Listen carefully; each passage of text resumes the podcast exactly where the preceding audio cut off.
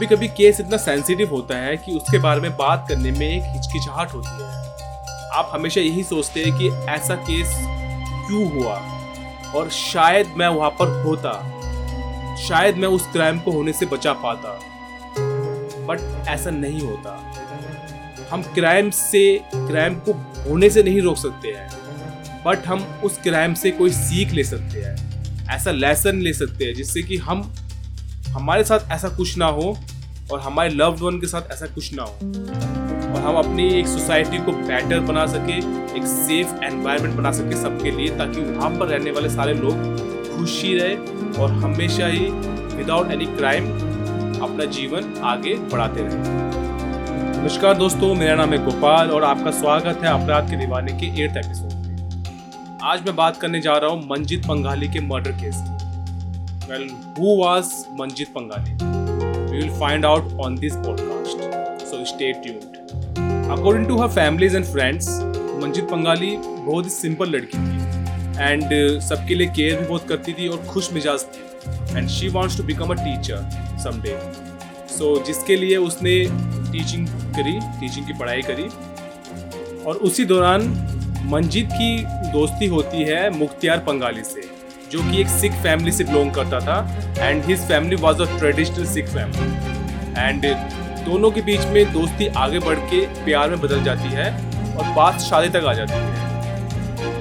And there were no objection from both the families because they know each other very well and and Manjeet के घर से ऐसा कोई भी नहीं था जो मुख्तियार को पसंद नहीं करता था because he was a charming guy जो कि हमेशा खुश रहता था और जो मंजीत की माँ थी उसको हमेशा यही लगता था कि मुख्तियार हमेशा ही मंजीत को खुश रखेगा। सो so, आगे बढ़ती है बात और जुलाई 1997 में दोनों की शादी हो जाती है। मंजीत ने अपनी डिग्री कंप्लीट की while Mukhtiar was a high school teacher so they both were pursuing their future very well शादी के कुछ साल बहुत अच्छे बीतते हैं जिस दौरान में मुख्तियार और मंजित पंगाली को माया नाम की एक बेटी होती है।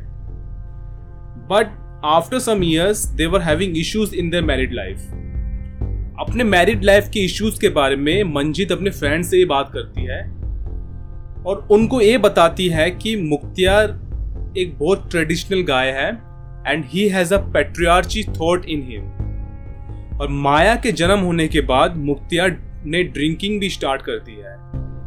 मंजीत ने आगे इलेबोरेट करके ये बताया कि मुख्तियार जब जा ड्रिंकिंग कर लेता है तो वो एक अलग पर्सनैलिटी में चला जाता है। और उसकी वो पर्सनैलिटी का जो रुख होता है मंजीत की तरफ़, वो बुरा ही अलग होता है।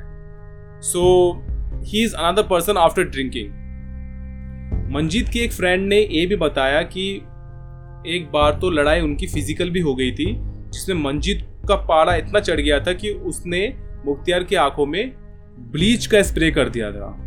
मंजीत की फ्रेंड ने ये बताया कि मंजीत बहुत ज़्यादा फ्रस्ट्रेट हो गई थी मुख्तियार की बातों से और उसके व्यवहार से। और इसी वजह से उसने ये कदम उठाया था। लाइफ आगे बढ़ती है और मंजीत दोबारा प्रेग्नेंट होती है। And she was pregnant with her second child according to her families and friends Manjeet बहुत खुश थी because she is gonna be a mother again फिर वो दिन आता है जिसने इन सब की खुशियों में ग्रहण लगा दिया।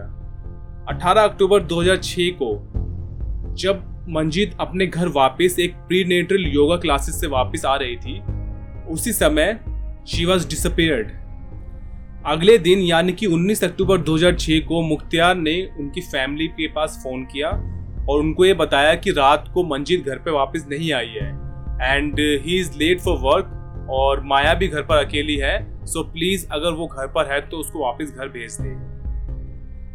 ये सुनकर मंजीत की फैमिली ज़्यादा टेंस नहीं होती है, क्योंकि मंजीत पहले भी ऐसा बहुत बार कर चुकी थी कि वो घर से चली जाती थी और दो दो दिन तीन तीन दिन तक अपने फैमिली या फ्रेंड्स के घरों में रहती थी और वापसी, वापस अपने घर पे वापस आ जाती थी। तो उन्हें शायद ऐसा लगा कि जो फैमिली में एक टेंस सिचुएशन चल रही है उसकी उसकी वजह से क्या पता उसने रात किसी फ्रेंड के साथ बिताना सही समझा और इसलिए वो घर पर नहीं आई। सो so, फैमिलीज़ ने अब जितने भी उसके फ्रेंड्स थे उनको कॉल करना स्टार्ट कर दिया।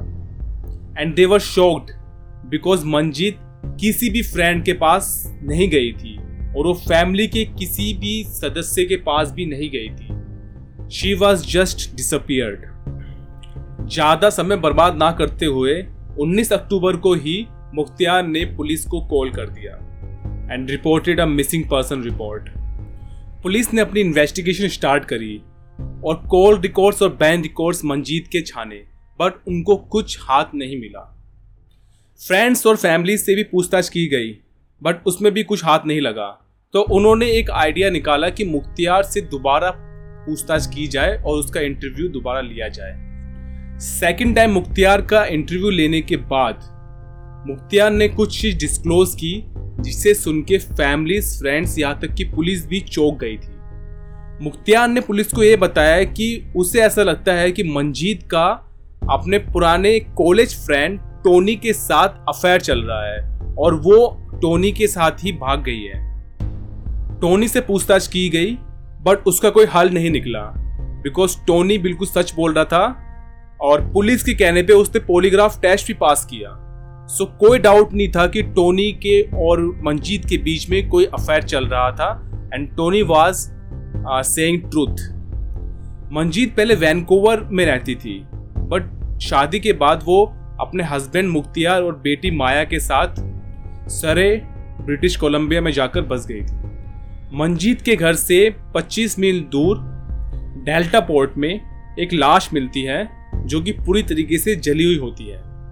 बट मंजीत की फैमिली को इन्फॉर्म करने से पहले पुलिस को ये कंफर्म करना था कि ये मंजीत की ही बॉडी है। बॉडी देख के पुलिस ये तो समझ गई थी कि ये एक महिला की है बट उनको कंफर्म था, करना था कि ये बॉडी मंजीत की ही है।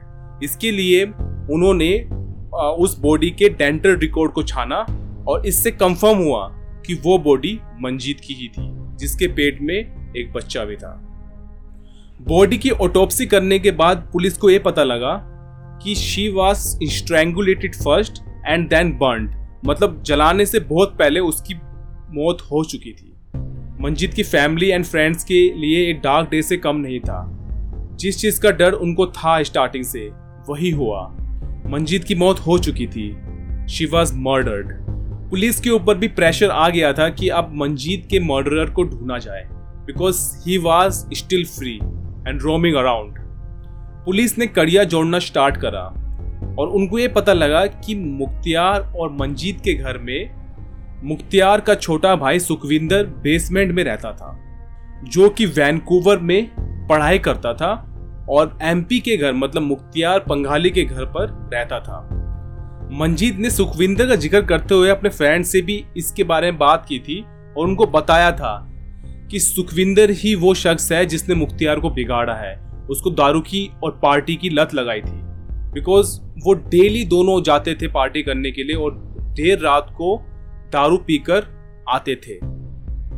मंजीत के लिए ये सब झेलना बहुत मुश्किल हो गया था और एट द एंड मंजीत ने मुख्तियार को एक अल्टीमेटम भी दे दिया कि either she will stay in the house और his brother but at the end Mukhtiar ने मंजीत को ही चुना और सुखविंदर को घर छोड़कर जाना पड़ा। पुलिस ने इन्वेस्टिगेशन को नैरो डाउन किया और सारे सस्पेक्ट को हटाकर अपना मेन फोकस मुख्तियार पर रखा। बिकॉज़ मुख्तियार ही पुलिस के लिए प्राइम सस्पेक्ट था। पुलिस के पास बहुत वजह थी मुख्तियार पर शक करने की। For example broken marriage having issues in their married life fights on daily basis and so on police ने सारे सीसीटीवी कैमरास की फुटेज निकालना स्टार्ट कर दिए। और ज़्यादा टाइम नहीं लगा उनको अपना पहला क्लू ढूँढने में। जिस रात मंजीत लापता हुई थी, उसी रात की एक फुटेज में साफ़ साफ़ दिखाई दिया कि मुख्तियार एक गैस स्टेशन में जाता है और वहाँ से लाइटर और एक दिन पुराना न्यूज़पेपर लेता है। इससे साफ़ हो गया कि मुख्तियार कुछ चीज़ जलाने के लिए ही लाइटर ले रहा था because he is not a smoker और मुख्तियार का एक झूठ भी पकड़ा गया जो उसने स्टार्टिंग में बोला था। मुख्तियार ने यह बताया था कि जिस रात मंजीत गायब हुई थी, उस रात वो अपने घर पर ही था but he wasn't home because he was at a gas station दूसरा क्लू पुलिस को जब मिला, जब मंजीत का फ़ोन एक दिन अचानक से ऑन हो गया बिकॉज़ उसका फ़ोन स्टार्टिंग से नहीं मिल रहा था बट अब पुलिस को ये साफ़ साफ़ दिख रहा था कि उस फ़ोन में किसी और ने कोई सिम लगाई है, और वो सिम किसी और की नहीं, मुख्तियार की ही थी। He was arrested on eleventh March 2007 Mukhtiar के ऊपर अपनी वाइफ का सेकेंड डिग्री मर्डर चार्ज लगा and he was sentenced life we thinks that we know our loved ones but no one knows when our loved ones turns against us Mukhtiar was a pure evil, nothing else, because he killed his wife and his unborn child. Life is precious to everyone. और हमें कोई हक नहीं है किसी और की life के ऊपर। सबको फ्रीडमली जीने का और मरने का अधिकार है। So that's it for today guys thank you for listening this podcast I am really sorry for the delay of this podcast I will remember to upload the podcast consistently so I will catch you on next podcast until then take care of your family and good goodbye.